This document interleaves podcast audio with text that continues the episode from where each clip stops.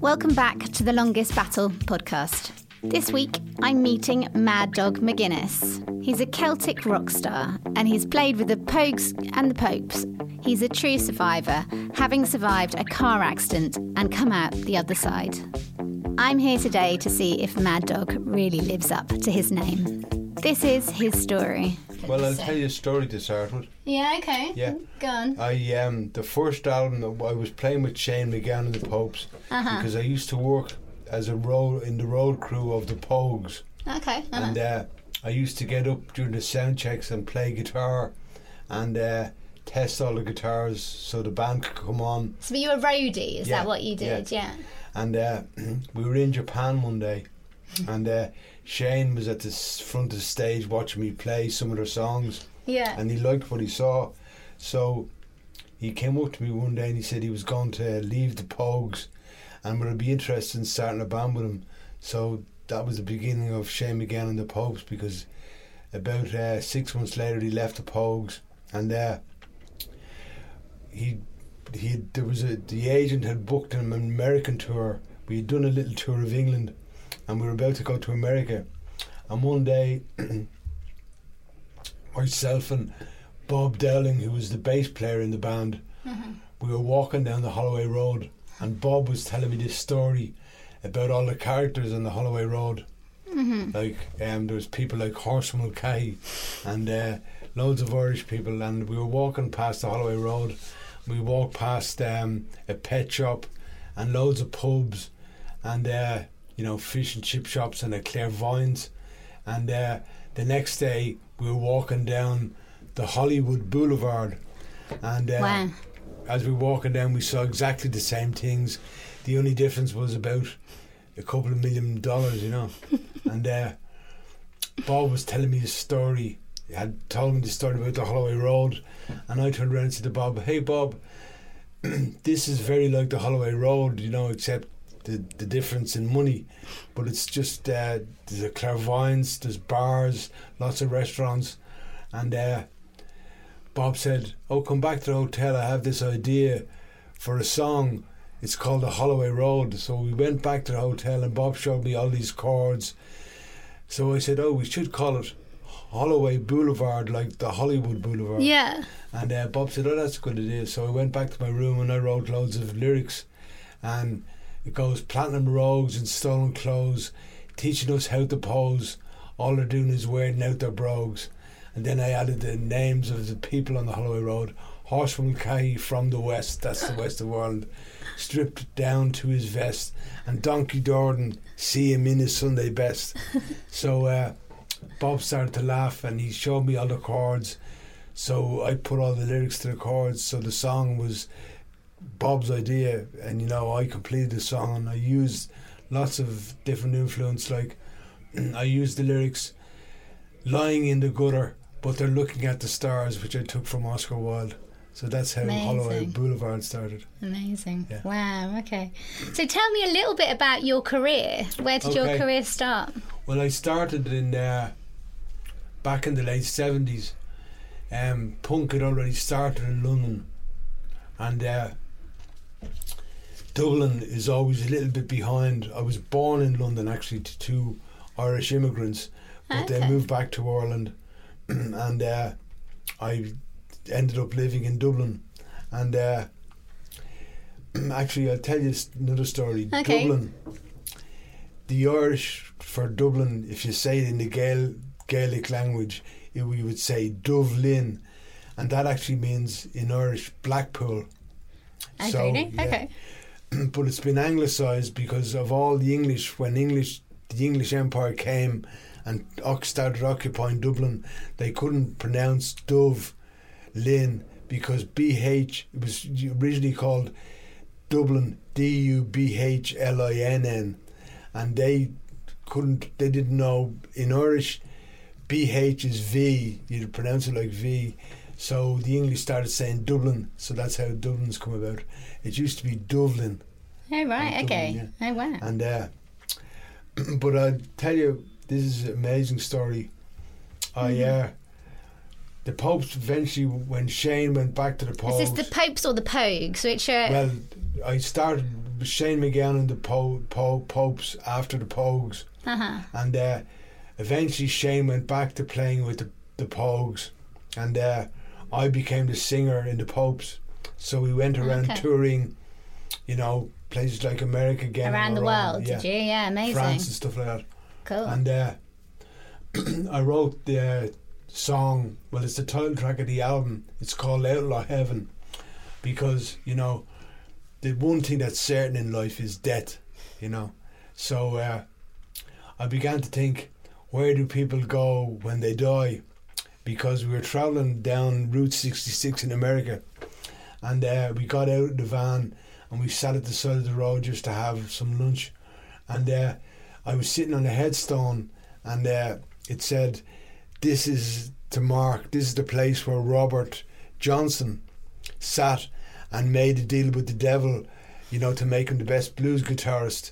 Before uh, he offered his soul to the devil, if he could become the best blues guitarist in the world, and he went on to become, as you know, the best blues guitarist, and." Uh, I wondered where he went, and I thought, well, there can't be any such thing as hell. So I think it's probably heaven where all the good people go, and heaven where all the outlaws, the bad guys, go. So I sat down and started writing that song, Outlaw Heaven, and it's all about um, people like Robert Johnson, um, Johnny Cash, Michael Jackson, and uh, Hmm. oh wow. well, Michael Jackson probably goes to outlaw heaven with all the best drugs. but uh, lots of people like Bobby Sands, Charles Stewart Parnell, Al Capone. So I wrote the song Outlaw Heaven. It goes, I'll always be an outlaw. I've lived, I've ridden on the range, and just like other outlaws, I'll be lonesome on the plains. I was jailed in every county, held up every stage. I've got one foot in the stirrup, the other was in the grave. I, when I die, I want to go to outlaw heaven. Wow. That's so it's all about Robert stuff. Johnson and people who've passed away and where they are now. And one day I hope to sit down with them at the bar, bar in outlaw heaven, and have a drink with them. That sounds great. yeah. So you've had a fantastic career. Where did it start? Well, it started back in the late seventies in Ireland. Um, I lived in Dublin. In the the postal district was um, Dublin City Nine. So I was standing around with my friends one day and said, "Let's start a band," because I just began to start playing guitar. Mm. And then we were looking for a name, and I came up with the name. Let's call it after the district we're in, Dublin City Nine. Okay. And that summer, I went over to Amsterdam and I was sitting in the Paradiso watching Kraftwerk hmm and I was blown away.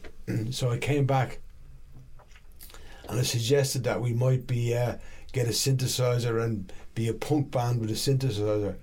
And I said, maybe we can change the spelling of the name, not N I N E. Let's spell it like Germanic so you can see the German influence. So I said to somebody, what's the way you can spell the number nine in German? And someone said N I E N. And of course, that's wrong. It's actually N E I N. But we went out and we got some posters D C N I E N. And then when I came back and put the posters up, someone said that's the wrong spelling of the German nine. But by then we'd already got the posters, so we just continued on Kept spelling it as it was. N I E N. Yeah. Yeah. So that began band became quite big in Ireland, and we released a, a tape, a cassette tape called the Red Tapes, Hmm. which I've recently been back in Dublin, and there's uh, a lot of people interested in seeing it to be getting re-released, Hmm. and uh, because an awful lot of people were influenced by DC Nine. hmm Um, Okay. yeah. And what was your, what would you say your career highlight? What would be your career highlight? well, would I think say? the most amazing thing was uh, we were playing in um, New York on St. Patrick's Day. Ah, cool. Yeah, and New York's very funny on St. Patrick's Day.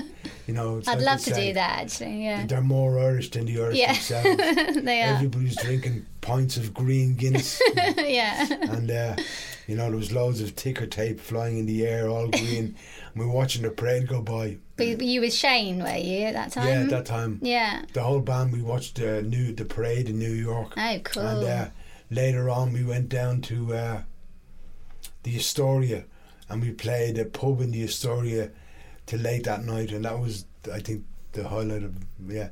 And um, also, I have a young daughter called Ashling, Uh-huh.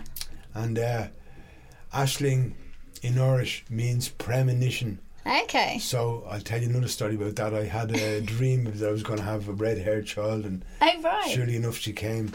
Oh, But wow. um, Ashling had been born by then, and her mum and herself, her mum was called Lorraine, and herself came to the gig. So that was amazing to have my own daughter. And at the end of the the, the gig, we were playing an encore, and her mother brought her up on stage, and she ran out onto the stage. so that was my most amazing thing. I think that's the best thing that I've ever done. Yeah. become a father. Oh, fantastic. Yeah. Okay. So tell me a little bit about your accident. Um, obviously, you, you've got a brain injury, um, like me. Um, but yeah, so tell me about what happened to you. Well, I think I don't remember any of this. Yeah. because I think your brain protects yourself from the the actual injury and you it, it forgets all about it. But I've been told I was coming home from the gym one day with my training bag on my back, and uh, a car came out. Some guy from India had been over here and he was holidaying, and yeah, he hired a car, and he was driving a Renault on Brooke Road in Stoke Newington, and that knocked into me on my left hand side, and I was It unconscious. hit you. Yeah, it hit you uh, in a car. In a the car, actual car yeah. hit you. Yeah. And uh, then I was then in, I was in the, some London hospital. Um, so you had no recollection of the No. actual accident and no, things. no recollection at all, or the people who were there, or whatever happened that day.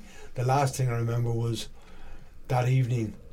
Um, it was November of uh, nineteen ninety six, I think. Mm-hmm, mm-hmm. Or sorry, no, um, it was November two thousand and fourteen. Okay. And uh, the last thing I remember was going on the bus down to the gym. I don't remember anything then till I woke up in hospital. In I think it's the the Royal London. the Royal London Hospital. Yeah, there, That's my, that's the place Yeah. I was Yeah. admitted I was to. Yeah. and that was very strange. You know, Mm. I started hallucinating and having very funny dreams, which Mm. I always thought were reality. Yeah, And, uh, yeah. I That's I- similar to me yeah. actually. I have like strange yeah. things that happened that you don't you feel that they were real, but actually they weren't. I seemed Yeah. to be in I was in hospital, but I remembered like this stuff was going on that can't have been real. Right. It's like it's that whole kind of reality and now. It's like that whole kind of bit of life which is just a strange time Yeah. of I don't know what there's probably Well, a word for it. I don't know what it's called. many years ago when I was very young, and I don't do this anymore, Hmm.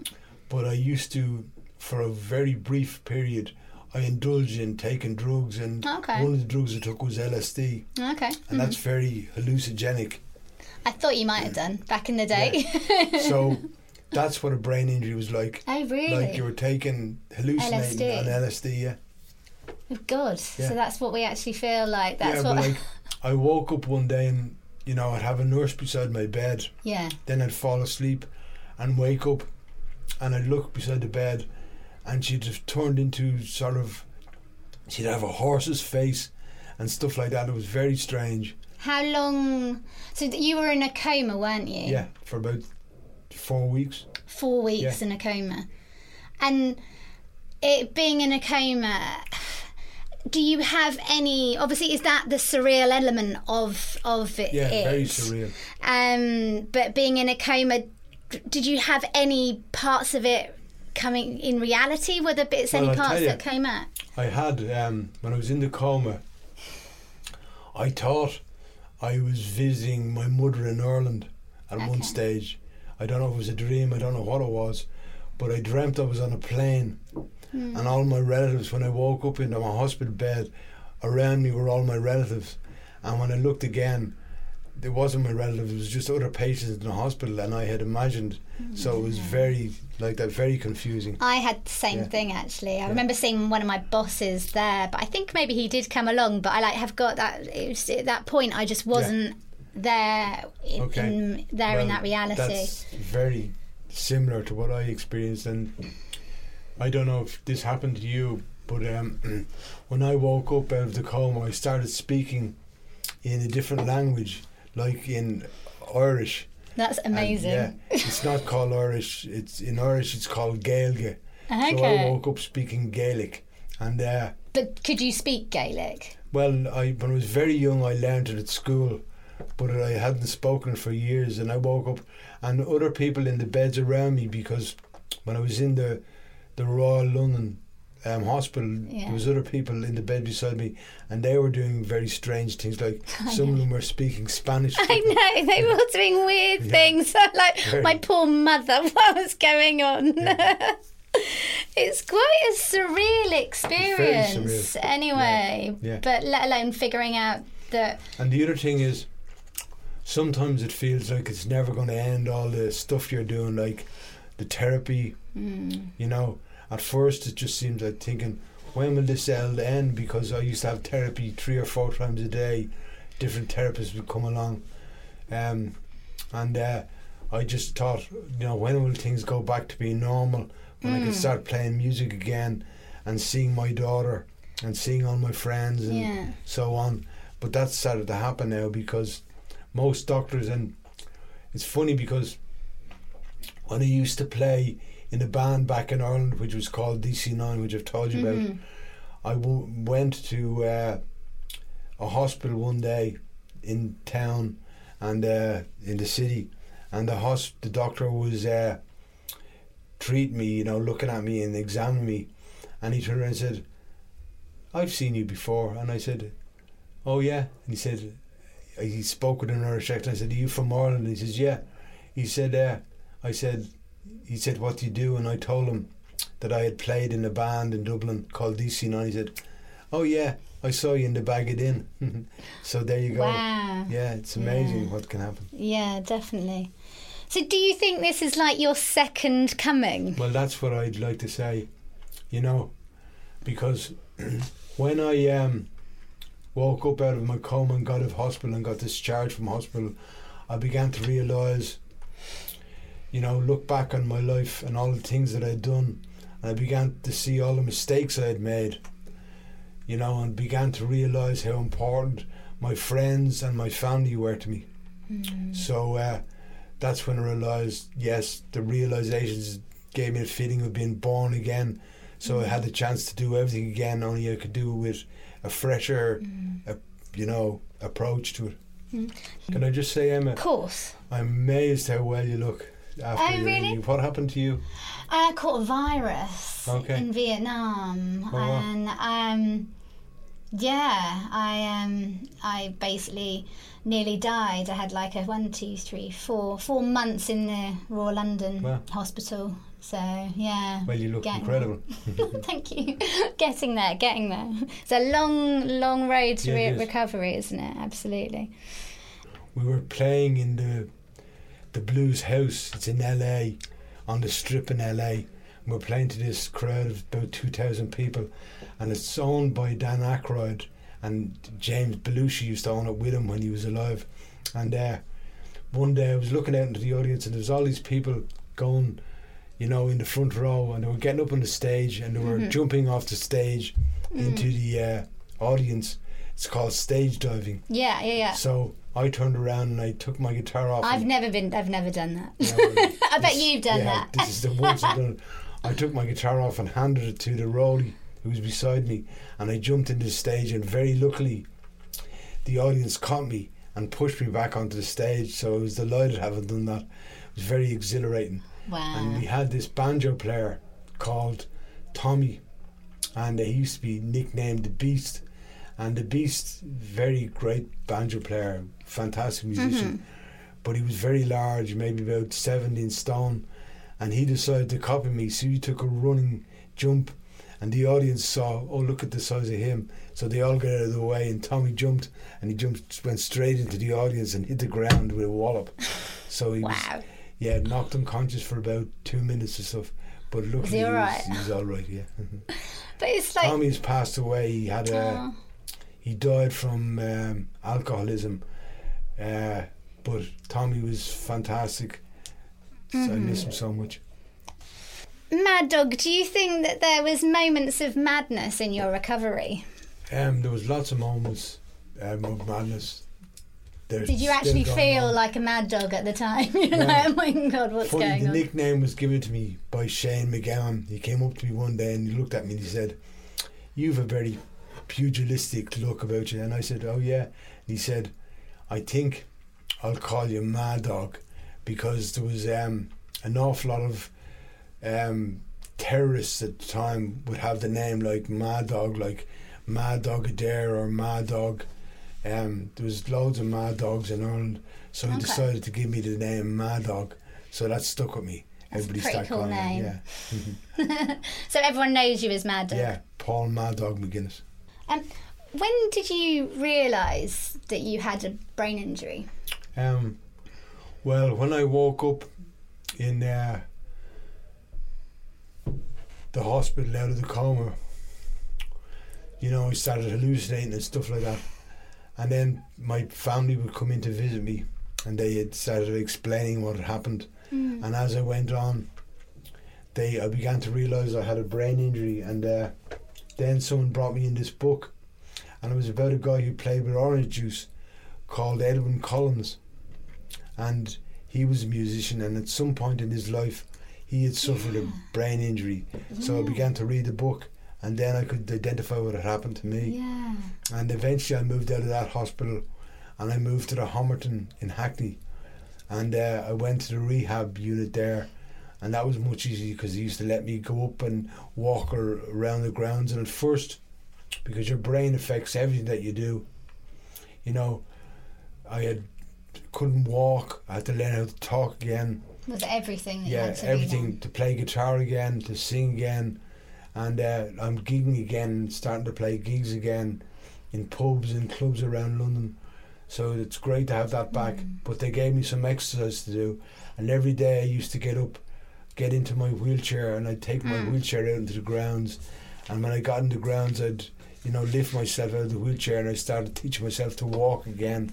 And Mm. Was that the hardest part? Because Yeah. was do you think the walking was the hardest part? Yeah, or? first my balance was completely off. I found it very difficult to keep Mm. my balance. Yeah, yeah. But eventually I started running around the hospital for about half an hour every day and yeah. I started exercising again. Amazing, isn't it? Yeah. Amazing what the body can uh, do yeah, and and it's it incredible back. because you know the best thing I used to I mentioned before I dabbled in drugs when I was younger. But there's nothing like the high you get after exercising when you come out of the gym. Yeah. You know, you feel really good. yeah, yeah. yeah, So you do a lot of gym now. I do lots of gym now. I used to do it before my accident as well. yeah. In fact, that's what happened when I was coming home from the gym when the car knocked me down. Oh really? Oh my goodness. Um. So your so rehab was so you were at Homerton, and then did you do that? Uh, were you then at home doing rehabilitation? Is that what your Well- the next stage for you? Because I did it back at home at my house for a lot of the time and redoing it myself. But my my issues were my I had to learn how to make a cup of tea. Oh, Like, same. Oh, did you have to do that? Yeah. That was the bit where I realised I can't do any of these processes. The whole thing isn't right. working, Yeah. and it scared me. Yeah. That was the point where I, the real, uh, realization had actually happened. Well, it never scared me. I just kept on. I got into meditation. Okay, yeah, me too. That's yeah. what I'm doing now. Yeah, And where I started saying to myself, Paul, you can do anything. yeah, Just go for it. Just be calm, learn, yeah, and you'll get over it. Everything, all things must pass. Yeah.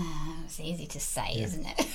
then you kind of like, Easy to say, but but yeah, you have to really believe yeah, it. Yeah, things do, and meditation helped so yeah, much. that's one And I- thing that I've I'm doing mindfulness and Yeah. things like that that I've had to that keeps me more strong and Yeah. my my brain centered rather Also, than I lose Just that. visualizing what you're you know want to do Mm. and visualizing yourself doing it, I think helps a lot as well. So visualization, try a bit of that. Yeah, Yeah. I haven't tried that, so Okay. maybe I will next. Yeah.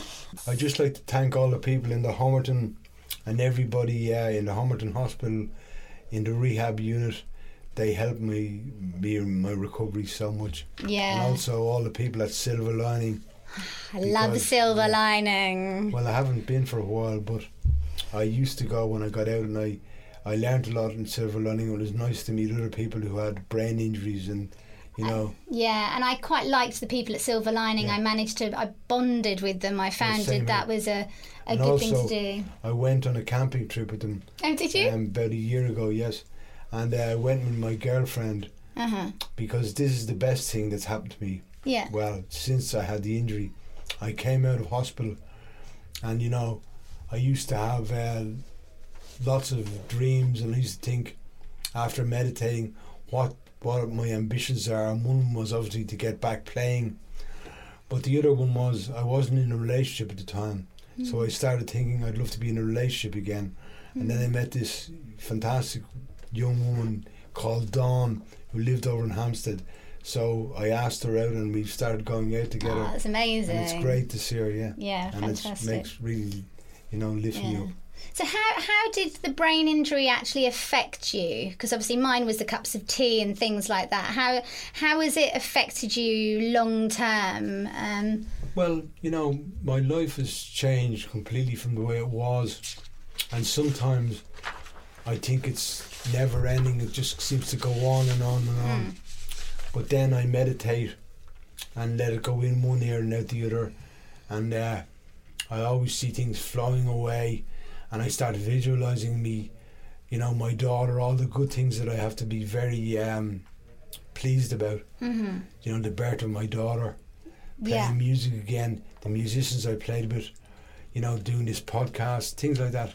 Oh, thanks. Yeah. I'm glad. okay, so let me just read what it says. Hang on. Can you read? Okay. Yeah. Can you? I can't. This Yeah, is no. one thing I really That's- it took me struggle a with. it. while, but you know, Reading, I really struggle. I still really struggle well, with it. no, I don't. I started reading even in hospital. I used to read a book and stuff like that. Yeah, that's Yeah. great. Yeah. Yeah.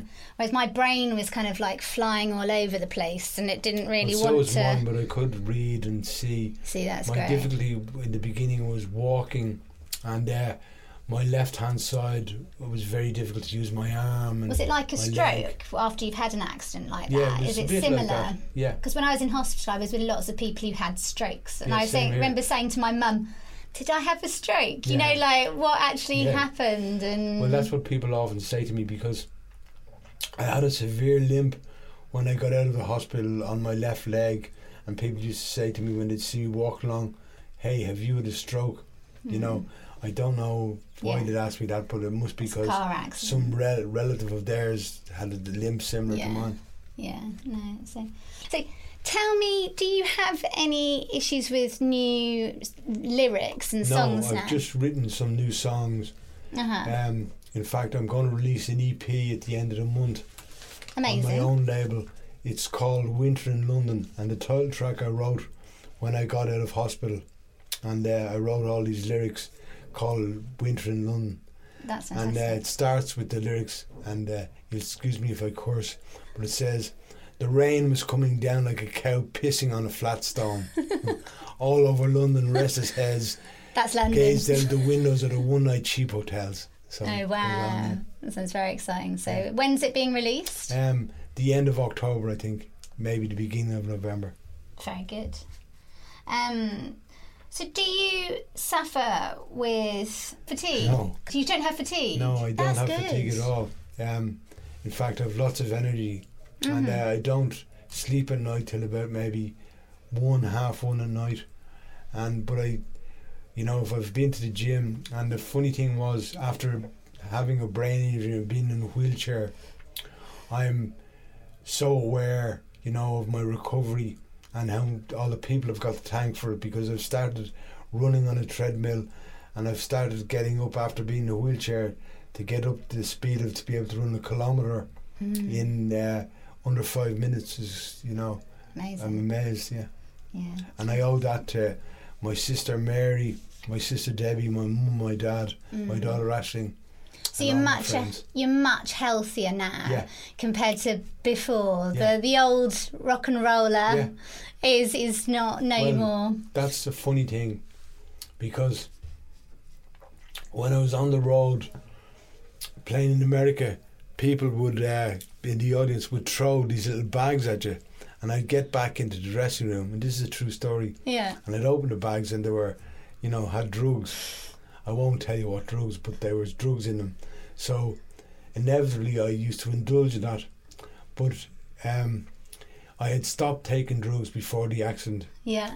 But now, I think that the accident, although I'm almost died, I think, you know, all the realizations I've had since I had the accident, it's probably gonna. I'm gonna probably live longer. It's the best thing yeah. for you. Absolutely. So that's the advantage of having the accident. There's not many advantages, but that's one of them. Yeah, definitely. So, um, it, so you volunteer. Yeah. Tell me about your volunteering. Well, the volunteering is great. I used to do a lot of, lots of gardening before I had the accident, and uh, now I've started volunteering in uh, Hackney City Farm, uh huh. and It's a great it's place. really great place. Yeah, Mm. and I'd recommend anybody to go and have a look. I think And, yeah. I think when people have come through something like Yeah. like you and like I have, I think Yeah. the best thing for volunteering That's right. has been the best thing to get me back Yeah. to reality That's of right. This. It's the hardest Yeah. thing, but it's the good thing to do. That's just so right. Yeah, I've um yeah I won an award for my Okay. volunteering. It's quite where did you random. vol- volunteer? Pardon? Where? At the volunteer centre in Hackney. Yeah, no, I like doing it. I go and spread the word of volunteering and Right. try and recruit people to join Oh, us, basically. Yeah. So I'm doing it tomorrow. So Okay. yeah, no, I quite like it. I quite enjoy it. So I think as as long as you enjoy it, you're happy to Yeah, come do it right. all the time, and I think it's a, a good thing yeah. to do. Also, it's helped me um, get back to doing some people's gardens as well, because once I started working in Hackney City Farm, hmm you know, volunteering, um, I go down there and work every Thursday. That it started me to get back into gardening again, so I started ringing up my own clients, my old clients, Oh, cool. and I offered to go down and work to do their garden for free because it was very good therapy for me. yeah. So I started doing that, and when I went back to Ireland, I started doing a little bit of gardening of my daughter's garden and my uh, my um, mother's garden and stuff like that. So it's very good. It helps me a lot, and uh, good therapy, Yeah. definitely as well. my daughter, my uh, I wrote a song about my daughter. It's called New Rose, um, because when I had Ashling, I was so delighted I had to write a song about it. But Mhm. she's grown up now and she's 21 last year, Oh wow. so she's a young woman. Mm. Oh, fantastic. So are you back at work now? Well, I'm back playing gigs regularly. I wouldn't say work. I volunteer hmm and uh, I still do some therapy once or twice a week. Do you? Yeah. Yeah, and uh, also I am back playing with the band again, Okay. and we sometimes rehearse. You know, I basically trying to get a lot of gigs at the moment. I just finished doing some recently, and uh, I'm trying to get a whole put a little tour together so I can uh, launch my new EP and uh, start playing again before Christmas. Fantastic. That sounds good. So it's a new new album that's coming out. It's an EP. I'm going An to have EP. about five or six songs in it. Yeah. Fantastic. Is there um are there any songs that kind of reflect what you've been through or your your brain injury at all? No, not not at No. the moment. It's nothing that is really I was just writing about the experiences that happened to me just before I went into hospital, but I'm starting to write songs about my brain injury and stuff now. Hmm Okay. So do you think that having do you think it's been something that has changed your um, perspective on life? Totally and completely. That's it couldn't thing. have changed it more. Uh, As we said, it's like being reborn. Like the one thing I realised is how important your family are to you, and you know, you know, it's like the Beatles say, all you need is love, and to be have the love of your friends and your family, and the love of your girlfriend, and just you know the love of everybody. I find people are very helpful in London if they see me getting into trouble or, you know, if I'm travelling somewhere and they see me limping They, the when I first got out of hospital, they used to see me limping. My limping limp was quite bad, Mm-hmm. and people used to offer me a seat on the bus and stuff like that. So, you know, uh, yeah, people are very good in London. People tend to be really nice, actually. very nice, yeah. They tend to be nice. I've only had one person who've sent me the wrong direction. I was like, all right, that's not very nice, is it? but apart from that, and I'm always having to ask people right. all the time about stuff. But I think that people are just generally quite nice in the end. So you were in the Pogues. So tell me about what it was like working with Shane MacGowan. Oh wow. Go I on. tell you too many stories. but um, no, it was great. Shane is a beautiful person and uh, very talented, great songwriter, great lyricist. Mm-hmm. And uh, you know, another highlight in my life was returning and playing in his hometown in Shinrone in Tipperary. Oh wow. Yeah, that was nice. We played a festival there. And did you ever work with Kirsty MacColl or? Yeah, Kirsty got up on stage. Um, once I appeared on TV, I think it was later with Jools Holland. Mm-hmm, and amazing. uh, it was around Christmas time, and Kirsty got up on stage and done fairy tale of New Yorkers. Wow, that would have been am- But another amazing. highlight was when I was in America. I played on the Conan O'Brien show and uh, David Letterman show. That was Mm. fantastic. In fact, um, we appeared. We released a single when I was with Shane called "That Woman's Got Me Drinking," and uh, this is another highlight. Johnny Depp got up and played guitar with us. Oh, So there's a video. If people want to look on YouTube, they can see a video of "That Woman's Got Me Drinking" by Shane MacGowan and the Popes, and you'll see it's on Top of the Pops. Johnny Depp makes an appearance. I'll be looking that up Okay. when after this is finished. the strangest thing, the most surreal experience was because when I woke up after my brain injury, Mm-hmm. one of the things I was was incontinent. I believe it happens to a lot of yeah. people with a brain injury because your brain is responsible for, you know, what your liver does.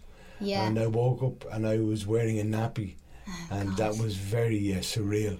Yeah, yeah. I think it does happen to lots of different people, doesn't it? and it? luckily, that's I've recovered from all that. and now. recovery. That's the thing. And everyone seems to recover through these things. It's just such a long journey, It isn't is, it? It's like again like the longest battle. It's really it it just But takes it's not your like breaking your leg. You're breaking your break your leg in six months. You'll be up and out the door and walking again, and they'll Mm. take the plaster off. But a brain injury, the therapy lasts quite longer than just six months. Yeah, I know, absolutely. It's crazy, isn't it? Yeah. You don't, you can't believe. I still can't believe it's coming up to five Yeah. years. Similar Oh, wow. time Yeah. stage for you, Yeah, and I still can't get my head around it. It's like time just doesn't reflect. I mean, you do, we do so much to get better all the time, but you just can't believe it's five years. Yeah, it's similar right. amounts Yeah. of time to you, actually. but I'm really, you know, grateful, and especially to all the nurses and my friends and my family and everybody who's helped me make Mm. such a recovery. That's what the doctors, when they come to see me, they say, "Oh, you've made quite a recovery." So I, I think yeah, I think we're very lucky me, to be alive as we well. are very lucky. Yeah. Very lucky. Um, so accidents haven't really been kind to the Pogues and the Popes, I'd say. Do, are you superstitious? No, You're not superstitious Not at at all. no. I don't believe in walking on, not walking under ladders. Okay. All right. So you're not I'm superstitious. not superstitious. all right. Um, and what would you say has been your most successful um, record? okay. Well, um, I think the most successful was that one I spoke about that we done on Top of the Pops. With uh, we appeared on Top of the Pops a couple of times. Okay. But Cool. that one, that was when Top of the Pops really meant something to people. I know. And yeah. uh, that one, that woman's got me drinking. That was uh, okay. appearing on Top of Yeah. the Pops. Amazing. Yeah, and also the David Letterman show in America, because that was watched. That was, you know, shown on Halloween night, and I don't know how many millions of people watched that. hmm So you can still catch it on YouTube. That's amazing. Okay. How are you feeling now? How Yeah. how are you getting on? Well, very well, and uh, you know, I'm also, you know, physically I mightn't be as well as I was before I had the accident, but I'm getting there. But mentally, I think I'm in a better place because I've had so many realizations, and as we talked about, I had got that feeling of being reborn again. Mm. So, you know, I can put all the mistakes I made before the accident, I can put them all behind me and I can start trying to live a better life. Mm-hmm. And uh, yeah, Excellent. And how does the future look for you, Maddog? oh, the future looks good. Mhm. It's so good, isn't it? future so bright, I got to wear shades. That's great. Thank you. Thanks so much for thank you. coming in. So every week I do something that is called a weekly gripe, something that is still really, really annoying me. Um, so this week I'm going to be talking about memory. My memory from being having a brain injury and being in the Royal London Hospital. Um, it my memory is still pretty rubbish. Literally, if I try to remember where where something's going on, what the next thing is, I literally forgotten within seconds. I mean, that's not all the time, but literally, I have this uh, instantaneous memory loss that Right. something that I'm thinking about, and then it's gone, and then I'm like, ah, but then it comes back. It's like I, it's something. Memory is something that is very frustrating. I feel like. I feel like I've smoked loads of weed or something. You know, the whole thing. It's not. It feels a little bit strange and a bit um thing. Do Do you have any memory issues now? Well, I did it first, but then I started doing exercises to increase my memory. yeah. like What did I you wanted- use? What, Well, one of the things is I try and if I want to remember someone's name, I'd start thinking of a picture of their names. You know, if um, say you take Will will.i.am, yeah. I'd start if I want to remember. I'd have I'd start a picture in my mind of a guy standing up, shouting out to an audience saying, "I'm Will." So Okay. then. The, I, that the, the more ridiculous the memory the picture is, okay. that helps you remember. So if I started practicing like that, and I think that helped me. Visualization. Visualisation, That's yeah, amazing. I don't do that at all. Yeah. I literally, I just find that my my memory is just it's that one that second where I've forgotten it and I'm like ah and then I and then it's it does come back but Yeah. it's and it is getting better I am Yeah. saying and they do say it your memories do get it gets a bit better so I just kind of feel that that will work but it is quite frustrating Yeah, it is at it's times. like I did find it frustrating at the time until I started doing those exercises. yeah And uh, I just like to say that anybody who suffered from a, a, a brain injury, Hmm. I know it's very frustrating, and sometimes it feels like it's never going to end. yeah But there is, you know, a re- there is a recovery, and it's if you just concentrate and listen to professionals and all the people, the therapists who tell you what to do, do the exercises, and uh, your recovery will come. you will get there in and the end yeah, you will get there in the end, and it's it feels so good to be much better. Yeah, it is. But it does take a long It does time. take a long time. It's a never-ending journey. Long time. Okay. So to finish my podcast, I usually do a quote, um, something which um, has. Um, actually, you can have a have a read what that actually says for the for the Oh, end of my podcast. So we we do. says, "This week I'm finishing the podcast with an, intern, an inspirational quote from the one and only Bob Marley. Amazing, I Bob did love a bit Marley. of Bob Marley back in the day. Yeah, Then, no, definitely yeah. loved a bit of Bob Marley. So basically, eh, his quote is. Emma has said, well, Bob Marley has said, but Emma's repeating it. And the quote is, "One good thing about music, when you hit, you feel no pain." That sound, I, I, he, Yeah. yeah, know the song very amazing. It's um, it's a inspirational quote, I'd say, Yeah, from Bob, the one and only. Yeah. Bless him. Um, so thank you so much for coming along to Thank the you. podcast. Hopefully, you've we've inspired some people who are going through their so. own life-changing situations. I was very lucky when I was younger to go to a festival in Dalymount Park in Dublin, and I actually saw Bob Marley play with the Wailers. So. Oh my goodness! Wow, I never did that. Okay. yes, Emma, you're quite right. Hopefully, we can inspire anybody um, because it feels very frustrating and difficult. You know, an inj- a brain injury is not like any other, a broken bone or something No. like that. It requires an awful lot of, uh, you know, getting back in your, a lot of work to get back on your feet. It's hard And work, it's hard it? work and it requires Well, really, what it requires is not just doctors, Mm. but the love of your friends and family Yeah. helps you get there in the end. Yeah, that's Yeah. the thing, isn't it? You need Yeah. all those people all to come That's right. together to make it all get better. So, thank you so much. It's been Thank so you. lovely to meet you. Thanks so much, Emma. Maddog. You Okay. definitely haven't been mad. Well, hopefully, I'll see you all one day in outlaw heaven. We can buy you a drink at the bar. definitely, we're up for a drink then. Thank you. Thanks for coming Thank along. Thank you. Thanks so much for listening to Emma's podcast. She's been through a hell of a lot over the past few years, and listening to this makes all of her friends realise just what an inspiration she is. The Silver Lining Charity has helped Emma immeasurably, enabling her to meet lots of other people with brain injuries. The charity is currently raising money for a Goodwill Silver Lining mission to India, just one project that will help those affected by brain injury to get involved in exciting and purposeful activities in the community. Activities that go a long way to invigorate, motivate, and rehabilitate. The charity also helps family members and friends who are often overlooked. If you've enjoyed listening and would like to donate to the Silver Lining Brain Injury, now's your chance.